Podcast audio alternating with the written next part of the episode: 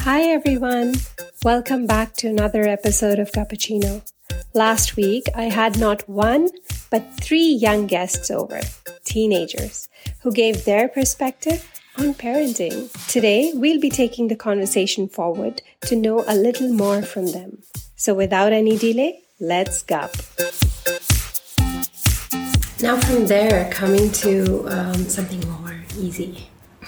Uh, I remember when I was growing up, these things were thrown to me by my parents. When I was your age, this used to happen, and I was like, I'm not there anymore, and your age was different than my age.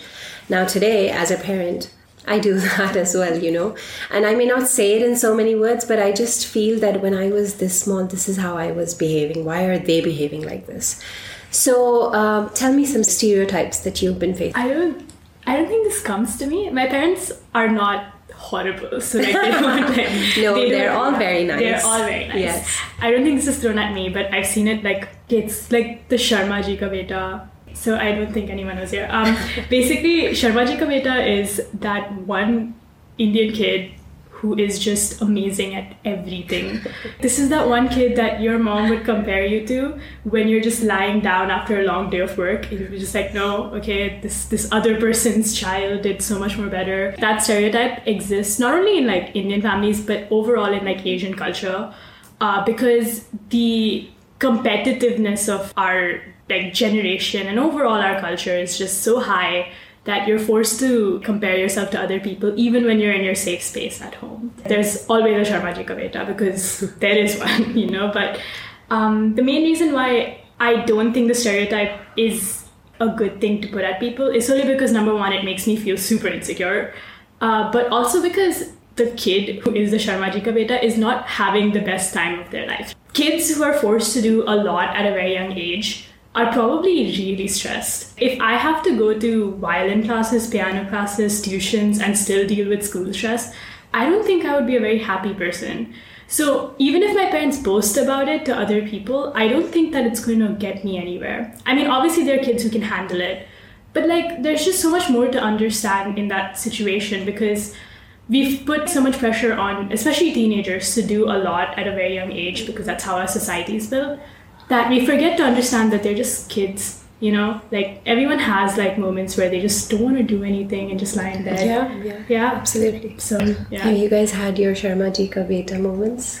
Yeah, I'd, I'd say my parents aren't the type to compare me with one child, right? Uh, in fact, like my dad is extremely against that, and he thinks that you shouldn't be comparing yourself to anyone for that matter. Um, but I think also nowadays, every child you see is like some sort of gifted child. Parents are really putting in so much effort to make sure that their child has something apart from academics that the academic factor in itself has less of a value than it did maybe five years ago. And that can really impact a child when they feel that maybe I'm not that good in other things. You know, what if I'm not that good in tennis as some other kids are? You know, every other kid we see has some other factor about them that they're able to say. Like, even when the interest question came, I had to think what exactly is my wow thing in me apart from academics. And when the academic part lacks in you some sort of way, that can really pull a child down. So these stereotypes that we um, we laugh about it and it is funny, but sometimes it can really hurt a child mentally Right. when they compare themselves to other kids their age. Yeah, right. Yeah. And parents just have to be aware of that. Right. and it's weird because i find myself doing that to me anytime i have and they're obviously there you know there are obviously people who are a lot better than you like humans aren't born equal um, and i find myself comparing myself to this person even though my parents don't do it because that's just how we've been raised um, like you said, like, you know, when I was thinking about my own interests, I was like, damn, I don't have any, but look at this kid, you know, like this kid probably has so many, you know, like they have like, they're multitasking, doing multiple things, internships, volunteering. It's just something that I think creates a really toxic mindset. And I've seen that happen to me. And I think I'll grow out of it eventually, hopefully, but it's still there. It, I think it impacts. Yeah. All of us have a three o'clock friend. Um, whether it's an emotional crisis, social crisis, physical, mental, academic, anything. Now, parents versus friends. Who would you go to? Friends. Friends. Friends. Really? And why? or is it is it like whether it's emotional, mental, physical, academic, for everything you would go to friends or does it depend on the situation? Okay, Bhavya. For example, you know, being hurt. Being hurt not just physically but mentally as well. Like you heard of cyberbullying. And why I'm saying that is because you know the generation today is online all the time not because you want to do it not just for fun but because for even for your work you know you are researching you're doing a lot of things you would go to somebody who is your age or do you think you would go to your parents Um, okay, see, for if I'm physically actually hurt, I'll like go to my parents like first thing because they'll like know what to do. Like they'll put a bomb or they'll like put a wrap or they'll ice it or because I don't know, they just know what to do. But if it's something like cyberbullying, if I'm getting like bullied like that, then I if it's like really extreme, like bad bad, I might like I'll tell my friends about it. I'll be like, "Oh no, what should I do?" And I'll like block the person. I'll do whatever. But if it keeps happening again and again, I might tell my parents, "Oh yeah, this is happening," but I'll like downgrade it. I won't say the like the proper like the main thing. so you like, underplay be the whole thing Yeah, yeah and why would you do that because because if I tell my parents like the whole thing, I'll tell them after it's like happened and it's been going on for some time. They'll be like, "Oh, why didn't you tell me sooner?" Oh, mm, oh yeah, why is this happening? Oh, i think also because they would get a little more worked up about Yeah, it and you think that would affect them as well Yeah, so I just tell them like a little bit of ira what do you think Um, I think if it's cyberbullying or physical bullying, like physical bullying, obviously you'd go to your parents. Uh, but cyberbullying as well, I would still go to my parents. One of my friends, there was this guy who was taking pictures of her like inappropriately and he was putting it on a group chat. right So she went to her parents and now, you know, they've hired a lawyer and they're taking it to Right. court. But I think parents just know what's best. Yes, maybe they over exaggerate things, but most of the time, majority of the time, they're not because they're actually adults. They know what happens and how bad things are. Yeah. And as a kid, we tend to underplay everything that happens and we think that, oh, this is normal, you know, it's fine, it's not that bad. yeah But actually, it is. Mm-hmm. Yeah. Right. I mean, what Bhavya is saying is right for her age because, you know, she's still younger to you. What happens is that as you grow, you kind of understand and build a little more trust and you figure out that, yeah, this is how it is. So I think it is a natural process that you kind of start um, confiding in your friends initially and you feel, yeah, this is going to work. And as you grow, you understand that, no, you know, this has to be taken at a higher level. And then you start reaching out to your friends. How about academic pressure? I tell my parents. I think yeah. Normally like the difference I see from the advice that I get from my friends and my parents is that my friends don't really have advice. They just know how to listen. Um, if I'm if I'm stressed out about a class, I can talk to them for like two hours and they'll be like, okay, you know, like you can go ahead.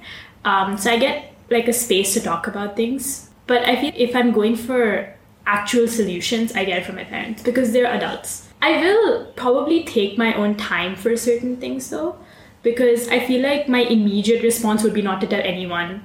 It would be like, let's first try dealing it with myself and then I'll see. But I feel like going to my parents would be definitely a step I'll eventually take. Okay, um, let's talk about being third culture kids. Most of the time, um, studying in an international school environment, the kids you're meeting are third culture kids.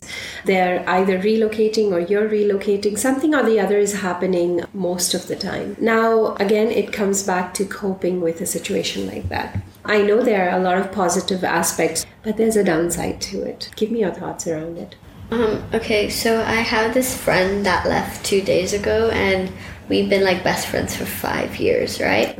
And like we, I know like everything about her. She knows everything about me.